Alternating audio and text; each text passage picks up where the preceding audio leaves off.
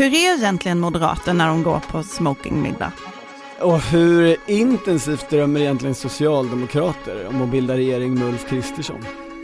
Och vem tar över se? Blir det Bettan, Murre eller Beckis?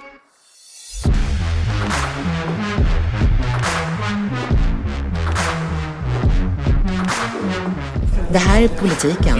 Med Maggie Strömberg, Tove Nilsson och Henrik Torehammar. Torehammar. Hörs det på min röst att det har festats? Jag minns att jag skrek till dig någon gång vid två i fredags natt, så här, nu måste du sluta prata, vi ska göra podd nästa vecka. Alltså- du kommer tappa rösten. Jag älskar det här att eh, ert prisfirande har varit som ett engelskt bröllop i så här, bara dag på dag på dag och eh, man har kastat sig in i glädjen och jag minns också det här att jag, jag tappar rösten men jag är så engagerad, ni hade så intressanta människor hos er eh, och jag var tvungen och till slut så bröt det. Jag kan inte säga något, jag satt och viftade med mina händer. Det var ju så att vi, eh, vi vann det stora journalistpriset då. Eh, och det Nej, nej, nej. jag Vi vann alla tillsammans. Det här är det bästa Ja. jag vill säga.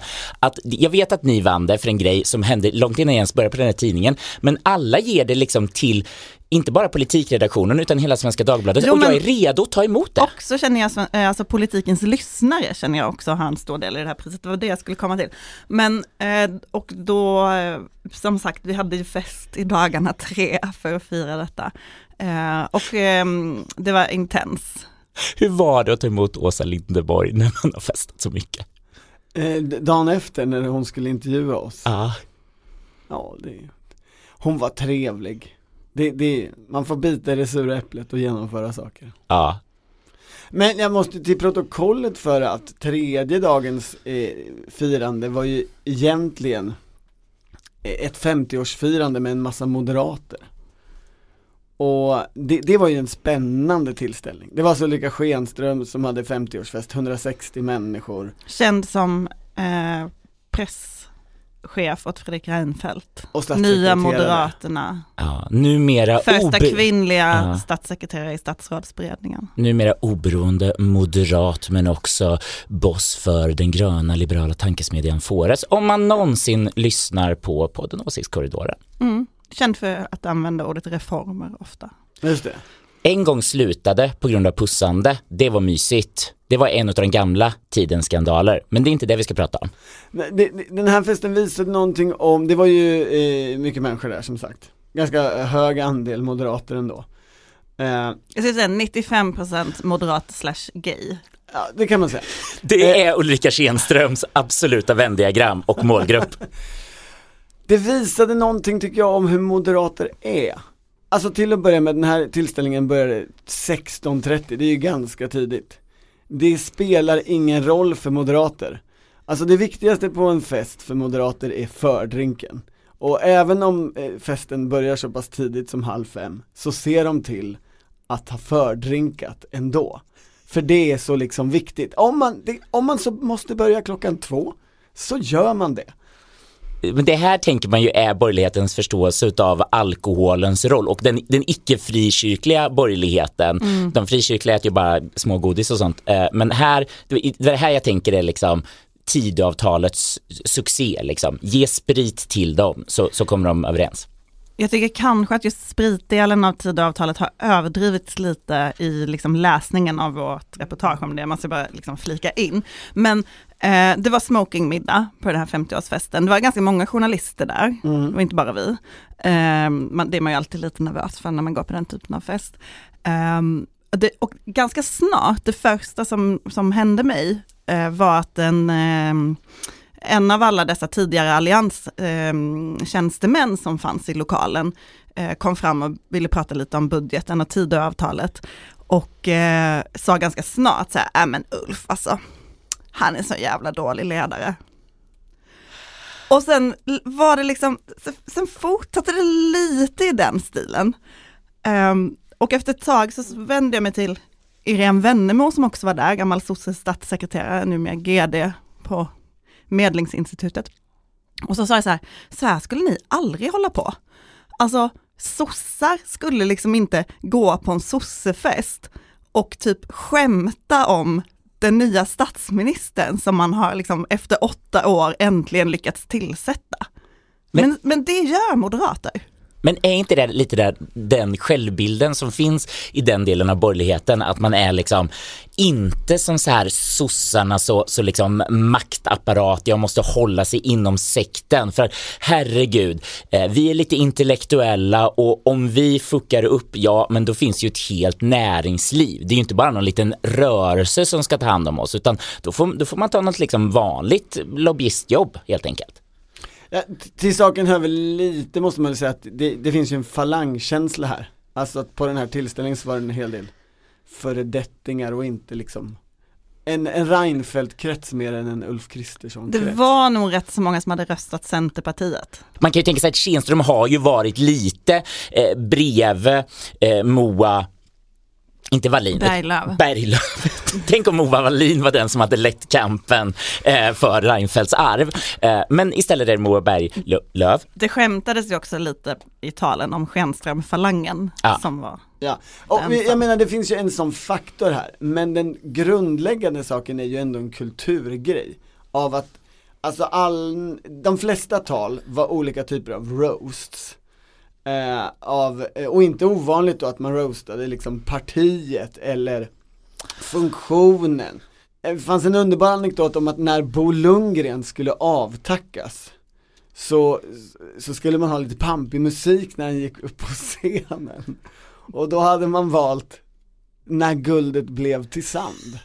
Det, det, här är ju, det här är ju slutet av 90-talet, det var en stor hit men, absolut. men nej det här är väl no... Nej, det är 00-talet. Ja, jo men det är tidigt, Det är tidigt 00-tal. Det, det är, Nej det men är han älskar musikaler, de bara, han älskar tydligen musikaler, de bara vi måste ha en musikallåt och sen hör de liksom Guldet blev till sand. Det är otroligt roligt. Det var mycket i den stilen. Man, man skrattade rakt ut ofta under talen. Alltså jag undrar också, de här roastiga eh, och eh, tänka starka fördrinksiga eh, talen som hölls, om det här är också en, en känsla för att vissa moderater kan ha svårt för sverigedemokrater. Och nu får vi hoppa med lite här, för det, det finns ju en viss känsla, det snackas om så här att typ, ja, men det funkar okej eh, mellan moderater och sverigedemokrater, men det finns moderatsnobbismen, att så här, typ, de är tulpar, det är trekvartsbyxor, det är kartongvinet, de har inte det här tjusiga härliga där man säger så De här, kan sy- inte kindpussas på en smokingmiddag. Nej, och säga syrliga saker. Alltså alla eh, Åkessons härliga färgtemafester till ära det är svårt kanske att höra just den där nivån utav liksom självattackerande tal eh, på dem. Men jag har inte varit på dessa fester så det, det, kanske, det kanske förekommer. Eh, nej, men eh, grundkänslan är, är ju att det är väldigt långt avstånd mellan en, en sån här klassisk moderatfest som det här får betraktas som och liksom Sölvesborg-tillställningarna. Eh, eller vad, vad nu de, de ännu mer familjära eh, Åkessonska tillställningarna kallas. Glitterfesten som Louise Glitterfesten och så. brukade ha när de fortfarande var ett par. Ja. Själv stod jag då på den här festen vid ett-tiden eh, efter eh, snapsförrätten, vinvarmrätten, avecen och också att jag drack champagne ihop med några som ville fira mitt pris som jag li- är lite osäker på vilka de var.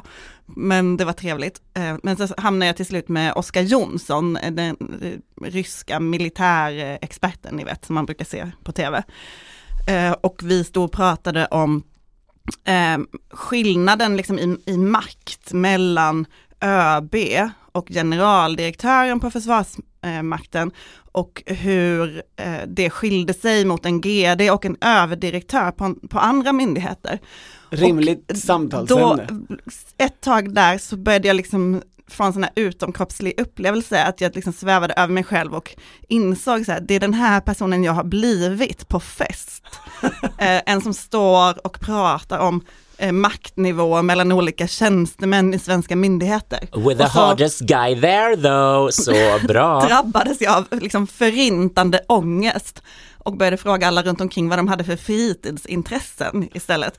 Och då visade det sig att ingen hade fritidsintressen som var där. Okej, förlåt, men det är inte så man gör. Antingen så går man ju till så här sex, bara så här, typ, vem har du legat med senast, berätta, så här, vad är en kul ställning? Eller så får man säga bara så här, ge mig politisk skvaller, vem är bäst, vem är sämst, Eh, vem håller på att borde Ja, men jag avgå? förstår. Pratade också länge med eh, eh, Oskar Jonssons eh, sambo, eh, som ju är eh, riksdagsledamot, eh, Josefin Malmqvist, moderaten, om eh, pojkarna och flickorna falangen och min tolkning av den. Hon är, anses ju då tillhöra pojkarna falangen. Ja det gör hon. Ehm, och eh, även, om vi då, eh, även om hon då aldrig erkände dessa falanger under vårt samtal, ehm, hon var helt då, hon hade inte haft snapsförrätt om man säger så, hon var helt nykter och eh, hon sa inte så mycket, hon tog mer in min analys. Ja men lägg av nu. Alltså så här. Du och jag snackar ju med varandra. Ja men lägg av nu.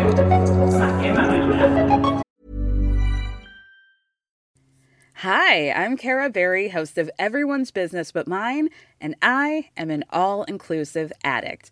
Enter Club Med, the best all inclusive for you and your family. With resorts worldwide, from their family flagship resort, Club Med Punta Cana, to their only mountain resort in Canada, Club Med Quebec, they have everything you need to relax. With their 20 plus sports activities, wellness programs, you can dine on delicious cuisine and make memories with your family. So book your next getaway with Club Med. Visit clubmed.us or call 1 800 Club Med or your travel advisor.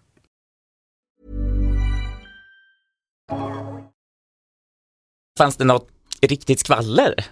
Nej, alltså det gör det ju alltid. Men, men jag tycker att det som det skvallras mest intressant om nu är ju egentligen på den socialdemokratiska sidan. Eller rättare sagt, det är ju inte skvaller. Men jag hör flera socialdemokrater som liksom framlägger teorier och tankar om att vårt parti vill nog, kommer nog samarbeta med Moderaterna inom inte en allt för lång framtid.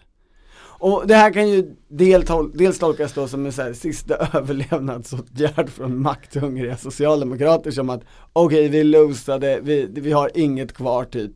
Eh, vad händer med Centerpartiet? Man orkar inte bry sig. Eller det är för ångestfyllt att tänka på. Så mm, vi börjar tänka på den här B-planen. S och M-B-planen.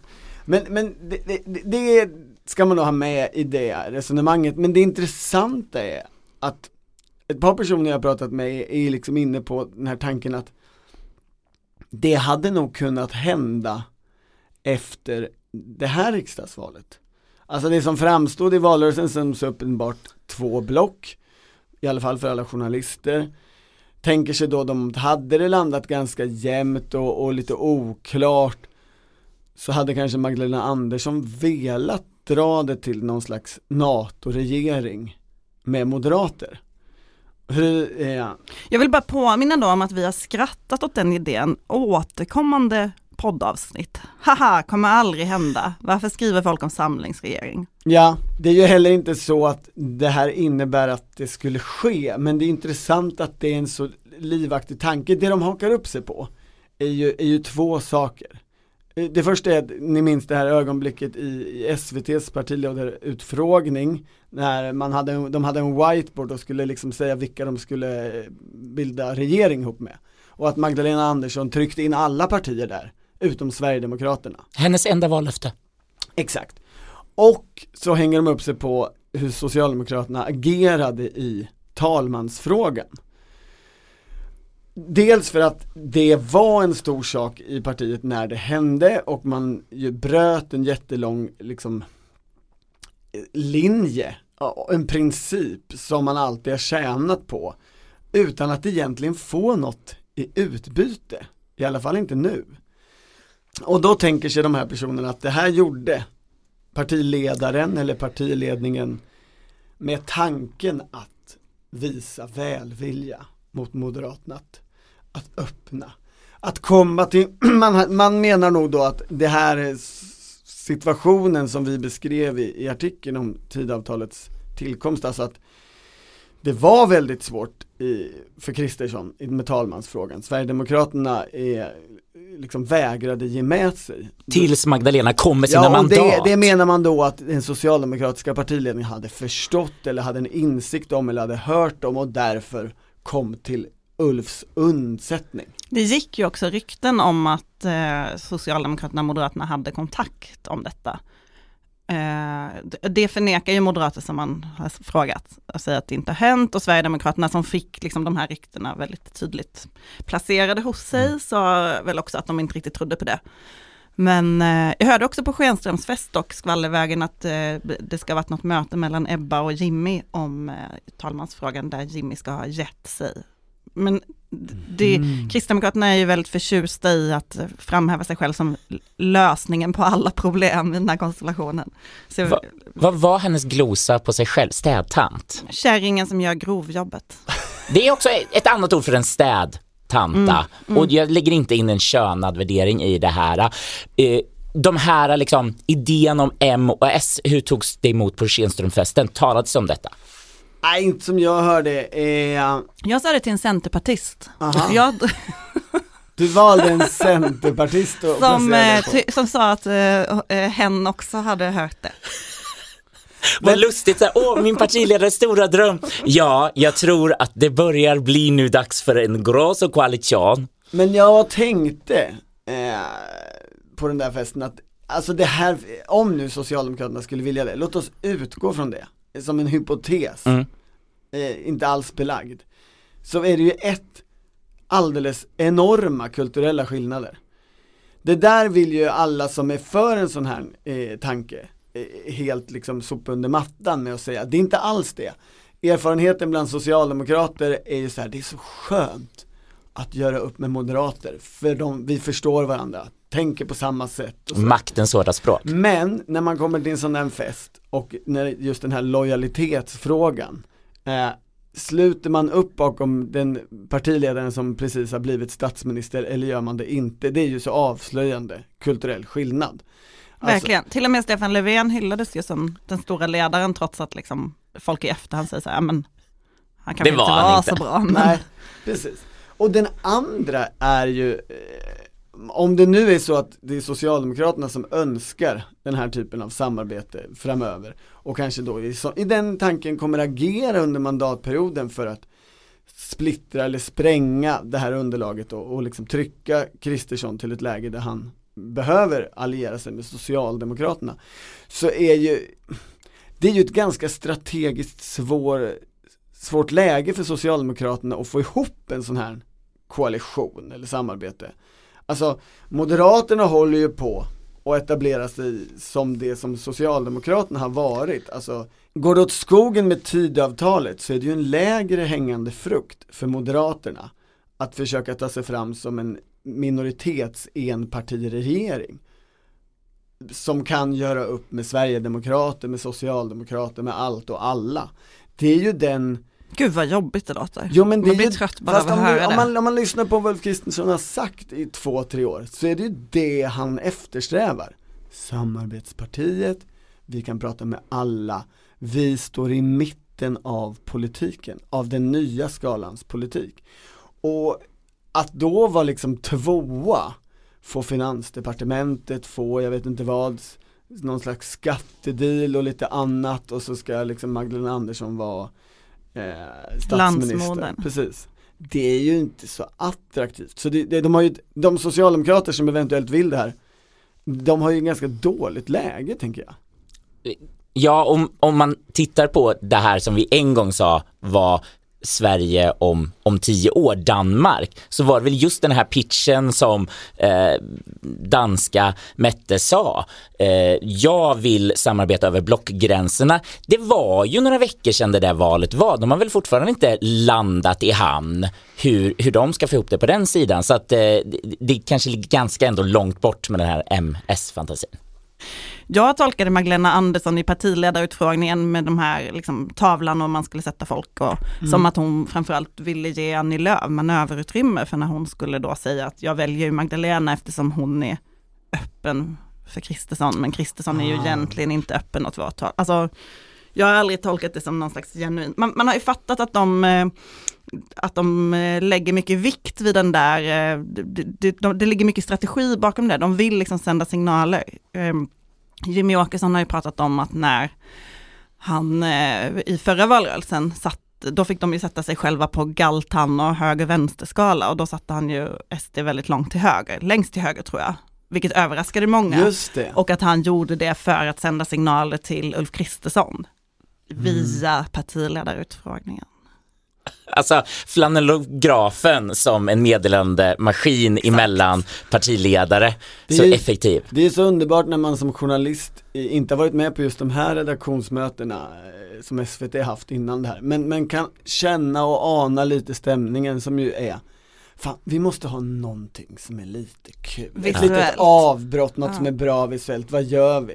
Och så blir det liksom tung strategisk materia för all övergripande Jag måste bara lägga till att jag är lite osäker på om eh, Jimmy Åkesson har sagt detta själv eller om det är andra sverigedemokrater som har sagt det till mig. Jag, mitt huvud är inte riktigt lika skarpt Jag älskar det för det är liksom en, en magisk eh, nivå du är på här nu. I framtiden kan de inte bara lägga fram olika så här, spåsaker, eh, typ så här, lite kristaller, ett katthuvud, eh, några örter och sen bara plocka ihop här vad du vill skicka och så, eh, ingen förstår någonting. Det är ett tarotkort och så bara så här, inget symbol till väljarna utan det är bara så här, här, tolka mig nästa partiledare. Hallå, nu tycker jag att vi gemensamt i denna sal sjunger We shall overcome. Till slut lyckades ju Centerpartiet få lite medieintresse kring sitt partiledarval efter att Daniel Bäckström fick en svår fråga på utfrågningen i Piteå. Skulle du gå längst fram i Pride-tåget som tidigare partiledare gjort och kommer du att viga samkönade par? Jag ställer frågan först till Daniel. Om jag kommer viga samkönade par. Eh, Jag har inte vigselrätt. Eh, Så, Men det, om du hade det? så eh, kommer jag nog att få fundera på frågeställningen. Och kommer att eh, ha dialog med Centerstyrelsen om hur vi ska medverka i Pride-tåget. Och jag tror att det är väldigt viktigt att, att visa ett engagemang i de här frågorna. Och det problematiska här är ju att han inte vill committa som så många andra partiledare att gå liksom längst fram i Pride-tåget och då tänker man ju på direkt i Nyamko Sabunis klädedräkt. Minns ni det? Hade hon en sån cat Ja. Woman historia? Ja. outfit. Eh, kommer inte ihåg om hon var minister då eller bara en liksom typ folkpartistisk politiker men det var ikoniskt. Men det är inte det det här handlar om egentligen, Henrik, Nej, tror jag. Vad handlar det om då? Han har inte eh, velat, eh, han har inte gett några intervjuer om det här. Han har skrivit ett Facebook-inlägg där han har försökt liksom förklara att han inte var beredd på den här frågan och eh, att han tycker eh, rättighetslagstiftningen är viktig och att alla ska få älska alla och sådär. Um, nu skrattar du men jag, det, det är det han har skrivit. Jo, jo men precis, det är ju vansinnigt bara så här. Nej, eh, nej, jag vill bara säga att jag är emot kärlek. Eh, om, jag, om jag börjar med där, eh, jag tycker inte om att myndiga människor får göra vad de vill med varandra. Eh, för jag är, eh, jag, Irans mullor, det är så jag vill att Sverige ska vara. Det, det är en så jävla bra look för Centerpartiet om man hade sagt det hela. Nu är jag överdriven så. Nej, får jag säga att jag blev så eh, jag glatt överraskad att en centerpartist ens skulle liksom tveka på att säga så här, jag, jag ska viga samkönad. För jag bara, nej men det här är ju liksom gamla 90-talscentern som man hade liksom vaga minnen av att det fanns ju konservativa, värdekonservativa delar, det här var ju landsbygdens parti. Och sen det här jag helt hade missat, att han har en viss religiös bakgrund. Han har ju suttit i eh, riksstyrelsen för EFS och Henrik, du som kommer från den här världen, kan du berätta vad det är? Evangeliska fosterlandsstyrelsen. Ja, nej, förlåt. EFS, jag vet inte exakt vad det är. Jag vet bara så här att det här är typ som en frikyrka fast en del av Svenska kyrkan. Eh, och då tänker man ju att så här, den är lite mer så här, både engagerad, liksom att eh, statskyrkan är bara lite eh, den är inte så alla vet mycket. vad du menar med det. Precis. Eh, och eh, sen så kommer frikyrkorna in och så har du liksom snälla missionare som bara liksom tynar bort med baptister och till slut blir det ekumenia. Och sen har du liksom så här de lite pigga som är ute, missionerar, har lite ambition. Tänker att EFS var inne i det, men fortfarande inte liksom en sån här sexig framgångskult höll jag på att säga. EFS har ju då en rekommendation att präster inte ska viga samkönade par. Ev- Eventuellt är det därför Daniel Bäckström tvekar på den här frågan. Det, det har vi ännu inte fått hans eget svar på. Men, men det är ju intressant att samtidigt som det här händer så, så pågår det ju i en liten annan del av frikyrkligheten, alltså gamla pingst, en stor debatt om hur ska vi se på det här med homosexualitet egentligen. Visst skulle det ändå vara anmärkningsvärt om Kristdemokraternas partiledare går längst fram i Pride-tåget men Centerpartiet inte gör det. Och att Kristdemokraterna lyckas på något sätt säga, vet du vad, jag vill inte prata om min religiösa tro i en offentlig sammanhang, det är till och med min privata sfär, medan Daniel Bäckström skulle tvingas så här, teologiskt förklara hur går detta samman? En person eh, hörde av sig till mig igår och sa så här, vad är nästa fråga? Eh, är det så här, kommer du vilja utföra en abort? Eh, alltså att den, den tyckte att det var liksom extremt att fråga Daniel Bäckström om han ville Ja. viga. Men man ska ju då komma ihåg att väldigt många politiker eh, har ju vigselrätt. Igår följdes i alla fall eh, Piteå-utfrågningen upp av en utfrågning i Stockholm och eh, rapporterna därifrån som har nått mig var att eh, Daniel Bäckström fick frågor på det här temat igen och ännu på då eh, 24 timmar inte hade riktigt kommit fram till ett svar som det kändes som att han bottnade i. Men det vet inte, alltså det är bara rapporterna för att det var ju ett stängt möte som journalister inte fick se. Eh, Centerpartiet har ju något som man skulle kunna kalla för en fake-öppen process. Skulle kunna, vi kallar det en Eh, fake vi, öppen vi process. kallar det det. För att de har ju då ett antal öppna utfrågningar ledda av typ Rickard Olsson på Bingolotto. Men sen Det har, har de, varit två sådana hittills, en i Stenungsund och en i Piteå. sen har de jättemånga interna utfrågningar på olika håll i partiet som leds av tydligen mycket eh, hårdare ut, interna utfrågare. Jag vet inte om det är så då, för jag har inte fått se dem. Ehm, men jag har pratat med några av utfrågningarna som verkar väldigt, eh, liksom, de verkar ambitiösa. Och eh, de får man då inte se. Alltså det här, Det, det verkar vara där mycket händer.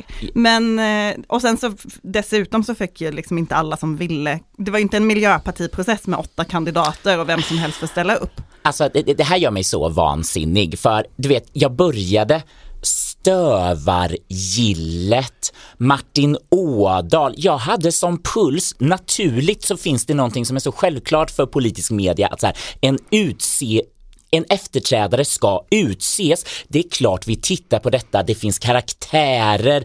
Vi var de som ville ha Helena Lindahl, riksdagsledamoten. Som är, Ja, och jag, jag var så redo på, vi kommer lära oss falangnamnen, det kommer vara intressanta karaktärer, var ska partiet vandra, utspel, det, det kommer finnas så mycket mumma och gräva i och jag var så redo för den här formen utav eh, politisk reality och ta del av den. Och sen så visade det sig att idén om att ha ett, ett öppet primary, vi väljer ut de tre tråkigaste kandidaterna nästan. Eh, alltså lite Tandringqvist, vagt, okej. Och, och Bäckström absolut, eh, han har ju lyckats göra saker men nej, Centern, gör om, gör rätt, vem ni än väljer nu, vält denna person snabbt i ett internt uppror och sen så är det bara liksom ett fritt springande fram till makten där också vi i media får vara med på varje utfrågning och sätta agendan. Tack. This is my TED talk to se. Ja men det finns ju någonting eh, Lite att man blir snuvad på konfekten när det fortfarande mest spännande i den här processen är hur valberedningen tänkte när de tog bort ett antal namn. Emma Till exempel. hade inte det varit kul? Jag, jag tror ju fortfarande att Ulrika Liljeberg, kommunalrådet från Leksand, hade, hade klarat att bli vald om hon hade varit en av tre. Och, och sen är det ju också frågan Ville hon? Det vet man nog inte så Nej. noga. Alltså det är någon fråga om att bli övertalad och lite sånt. Mm. Eh, nej men hittills så får man ju säga att det mest spännande är själva valberedningen egentligen. Men av de kandidater som nu är med Det intressanta med det här Bäckström-uttalandet och att några i partiet liksom hakar på det. Expressen hade ju också en artikel som var att han är körd med Mm. interna röster. Ja, det kan ju varit no några som kanske ville ha en annan kandidat ändå. Men det spännande är ju att det här är ju så tydligt, de har alla varsin tydlig svaghet. Alltså Daniel Bäckström, okej lite ett stickspår, men, men bara hans dialekt Att få ta med taxen eller älghund ut och släppa, eh, i alla fall nära husen. Vi har rätt mycket varg hemma. Han kommer från Säffle, det är i Värmland, det är ditt område Henrik, du får, alltså eh, pratar folk så här?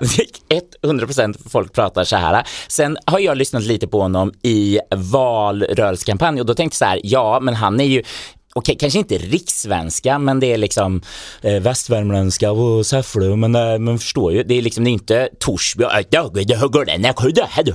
Men alltså sna- snacket eh, bland centerpartister är ju att han har dragit på med dialekten sen partiledarkandidaturen började. Han är ju den som, eh, också eh, direkt från Schenströms fest eh, pratade jag med en, en person från Falun som sa Daniel Bäckström är den enda som skulle gå hem i Falun, han är den enda som är äkta. Ja, men- Murre, Muharrem, eh, nej men en förortskille, det skulle de aldrig fatta i, i Falun. Nej men absolut, och det, det, här, det, det finns absolut en eh, rasistisk problematik med liksom den genuina dialekten men jag vill ändå framhärda att eh, det är någonting som signaleras när en är, när en vågar ta i det här och är för ett landskap som, som, som signalerar eh, tro, inte trovärdighet men nästan så här typ, jag är så dum så det går inte att lura mig. Eh, den nivån. Jag menar han har en tydlig USP och det är att han är lantisen i sammanhanget. Han För, har, Du menar inte att Elisabeth Handling Ringqvist, att, att hon, eh, vadå, har inte hon den, den känslan? nej men då har ju han samtidigt en svaghet och svagheten är det moderna Centerpartiet. Och vad det här frågan, alltså den vill man ju tänka att det är någon motståndar eh, kampanj som har placerat hos utfrågaren i Piteå för att dra Ja, igång. det, För det här det ju, kom ju från kvinnoförbundet och de säger att det var en viktig fråga för dem. Men det här är ju så pinpoint på hans svaghet. Och motsvarande är ju så tydligt med de andra kandidaterna också. Elisabeth Thand Ringqvist är omvittnad från 10 000 olika sammanhang där hon arbetat för att vara stenhård, eh, toppstyrd verksamhet och eh, liksom hellre att man kör över någon än att man lyssnar in för mycket. Och där i, så skulle liksom hon skulle behöva få en fråga av någon annan kampanj planterad som går på hur mycket ska alla vara delaktiga egentligen? Det är ju det som är liksom lite efterfrågan i partiet. var tydligen så på Centerstudenters interna utfrågning att allt handlade om just den frågan. Mhm. Toppstyrningen i partiet, hur ska folk känna sig delaktiga? För det finns ju den här känslan att eh, ett problem, och det är, det är ju som alltid i alla partier, att så här, det blev för toppstyrt, ledaren bestämde för mycket eh, förra gången, men att det kopplades väldigt mycket till eh, det klassiska, det nyliberala partiprogrammet, så här att wow, jag kommer inte ens ihåg, det var, det var månggifte, var det fria svampar, det, det känns som det bara var så här, det, det, det var tokerier när några fick liksom så här verkligen eh, freestyla och då gick Annie Lööf in och sa så här, vi måste ha kontroll över processen och plötsligt den där kontrollen över processen har kvarstått på ett sätt som eh, många är missnöjda med. Men Muharrem då? Jo Du men drog han- aldrig hans för och nackdelar. Alltså hans, hans fördel är ju just det här. Han är inte diktator. Han är, han är så snäll och så inlyssnande och så del, liksom aktig och, och alla ska få vara med. Han har varit ordförande i kommunsektorn eller vad det heter i Centerpartiet. så att han, nej, alltså deras, de har en sån kommu, kommun, eh, det är ju därför han har suttit i VU. Alltså de har liksom, många partier har ju en ordförande för kommunerna. Han har varit det. Men hans, hans svaghet är ju exekutiviteten. Motsatsen till diktatorn är ju att vara en lallande fåne. Som, som aldrig kommer någonstans. Och det är ju han, risken med honom eller hans potentiella svaghet. Okej, det kanske är lite draget till sin spets. Det accepterar inte vi. Vi tar inte det. Det går inte. Det accepterar inte vi. Vi tar inte det. Det går inte. Det accepterar vi. vi tar inte det. Det går inte. Hi, my name is Danny Pellegrino from Everything Iconic, and I'm excited to talk to you about Club Med. Club Med operates beach and mountain resorts and is the best all inclusive getaway for families. They have Club Med Punta Cana, their flagship family resort, and many other options in Mexico, the Caribbean, and around the world. Club Med are the pioneers of the all inclusive concept, which is the best way to vacation. Great for families, groups, or even solo travelers looking for land and water sports, delicious food, food and a place to make unforgettable memories. Visit clubmed.us, call 1 800 Club Med, or your travel advisor.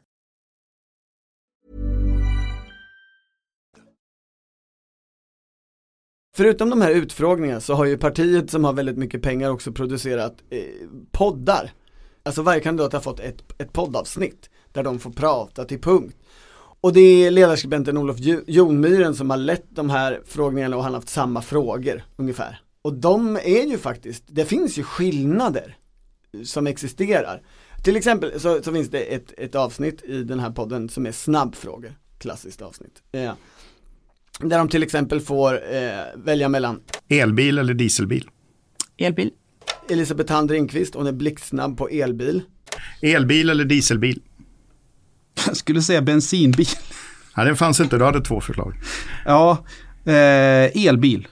Murre tvekar ganska länge. Kan han få ett efternamn? Ge honom ett efternamn. Demirok. Eh, och Daniel Bäckström. Elbil eller dieselbil? Nu ställer du frågan om bilen, inte bränslet. Jag säger, ställer frågan elbil eller Ja, jag dieselbil? drömmer om elbil. Förlåt, jag svarade alla elbil på förra frågan. Ja, fast de tvekade på olika sätt. Ja, mm. Mm, Det är i tvekan som det intressanta ligger. Eh, på många svaren på de här frågorna. Nästa snabbfråga är ännu roligare. Earth hour eller Black, Black Friday? Ursäkta mig. Ja men den här är ju riktigt bra eh, Ja. på ett centerparti. Där vägrade Elisabeth Thand Ringqvist att välja överhuvudtaget, hon sa att båda var kommersiella påhitt. Muharrem Demirok, alltså jag vet inte riktigt, han landar till slut i Earth hour, medan Daniel Bäckström, han gör det på en millisekund, Earth hour. Ingen av dessa är liksom, ingen, ingen är liksom personen av folket som tycker Black Friday är viktigt i den här ekonomiska krisen och så.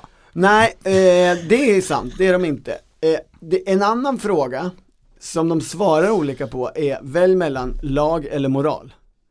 Och där svarar Vänta, är det en motsats? Ja men det kan det ju vara, i situationer där så här, ja, lagen stipulerar X, Ja. men moral kan också kräva att du gör Jaha, Y. jag trodde du menade som ett fotbollslag, förlåt. Nej, utan lag som är lagstiftning, Okej, Svea okej. rikes lag och sådär.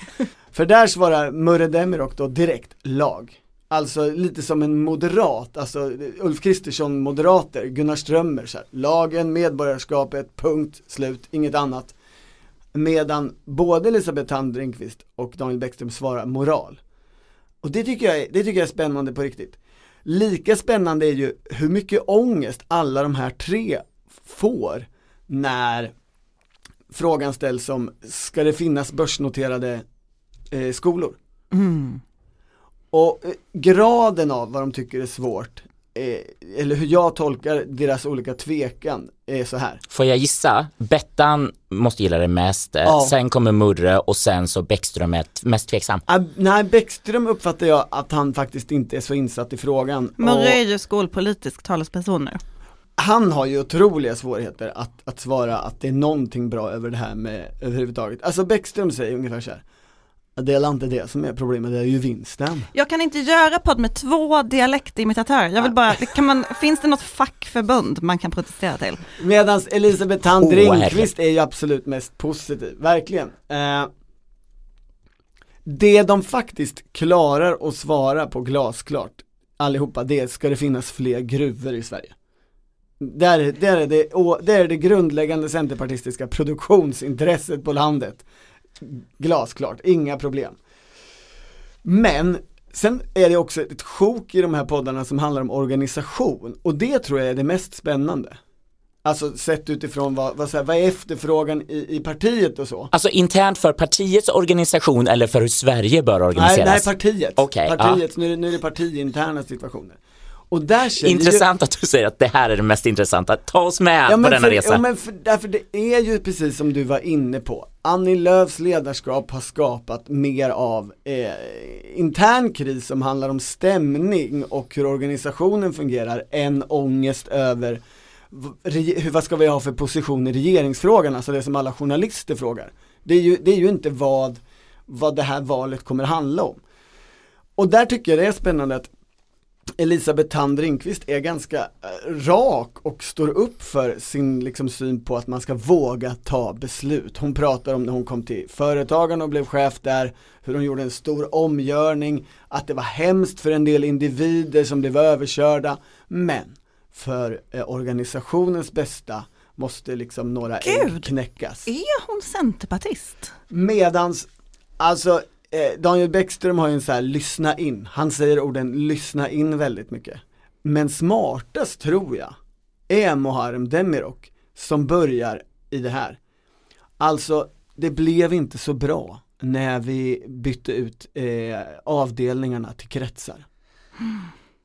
Jag tror det är många som har tänkt det, men har man vågat säga det? Har man vågat säga det? Avdelningarna var alltså lägsta organisationsformen i det här partiet. Eh, det var de som, i, Muharrems exempel, eh, Är det som en arbetarkommun? Ja fast kanske till och med ännu mindre. Mm. Det var de som fixade isfiske i Skeda udde. Deras uppgift var kanske oftare mer att fixa ett bra fika, en rolig aktivitet eh, eller liksom hjälpa till i civilsamhället på något annat sätt. Inte oviktigt på en plats som Skeda udde, där det inte hände mycket annat. Och inte oviktigt för Centerpartiet där mys och en gång bra diskon var någonting man sålde in sig med, i alla fall för CUF på 70-talet. Precis, och, eh, och det här har då lyfts en nivå till kretsarna och det är det här tror jag, alltså om man, om man backtrackar, att han säger det här, så tänker jag, det här är något som hörs i Centerlandet som vi inte har tagit reda på. Nämligen att folk känner att Ja men ni vet bilden av att ett parti är ett träd och så finns det ett rotsystem och så finns det små, små rötter på de stora rötterna och att de har huggits av. Och att partiledningen i Stockholm inte riktigt har lyssnat eller att man inte har fungerande kärl upp dit och ner och så här i hela organisationen. Och att han svarar här på en sån kritik och att det är det som gör att han kommer vinna det här valet.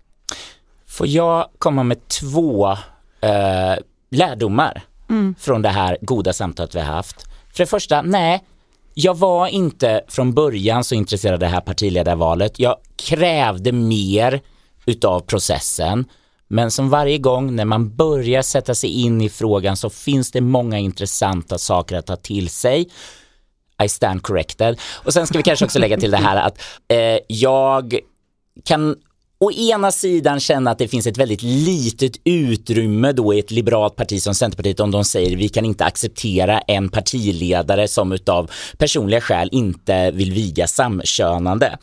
Men å andra sidan så finns det en större kontext nu. Eh, det var bland annat en ny skjutning på en gaynattklubb i USA och vissa gör ju kopplingen att saker sker inte i vakuum utan krig, segrar är aldrig vunna för evigt utan det är kulturkrig som har liksom bedrivits mot prideflaggor, mot eh, dragqueens som läser sagor för barn, mot transpersoners rättigheter, att det får konsekvenser. Jag vill inte säga att det finns en direkt koppling mellan att i en partiledarutfrågning säga eh, jag, jag, jag kan inte absolut säga eh, att jag vill viga samkönande eh, och att det sker attacker mot homosexuella. Men jag vill också på något sätt säga att vi får vara medvetna om att det finns nog mycket ilska, mycket rädsla där ute och kanske just i ett parti som Centerpartiet som känner att det här var inte rätt frågat, var vara ute i just nu i detta skede. Men jag tror att det ligger något i, um, alltså det här som Torben var inne lite på att um, den här frågan tycks ju planterad av någon, alltså det är en lite ovanlig fråga att ställa i ett parti som Centerpartiet idag. Man måste ju ha ställt den för att man har undrat Ja. om man ska få den här reaktionen. Eh, Det var ju också så på kvällen när det här hände, det var inte så att det var jättemånga journalister tror jag som satt och liksom kollade på utfrågningen i Piteå.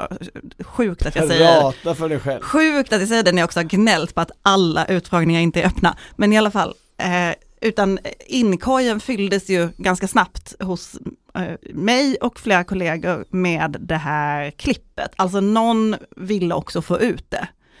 Eh, det var, och, och det tycker jag är intressant i så här, snälla Centerpartiet, eh, vi har så härlig stämning, vi är inte elaka mot varandra och de, den, de som inte vinner kommer få bli vice ordförande och vi, är, eh, liksom, allt är ett team.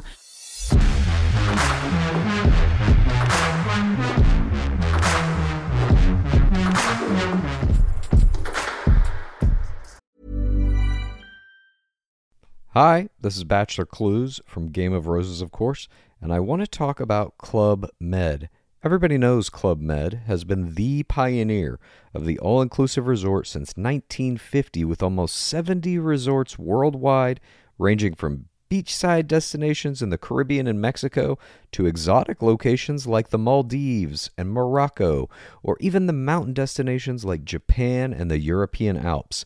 Dine on delicious gourmet cuisine, enjoy more than 20 activities, and make memories with your family. For more information, visit clubmed.us or call 1 800 Club Med or your travel advisor. Du har lyssnat på Politiken, en podd från Svenska Dagbladet. Producent Mattias Dellert och ansvarig utgivare Anna Kardeborg.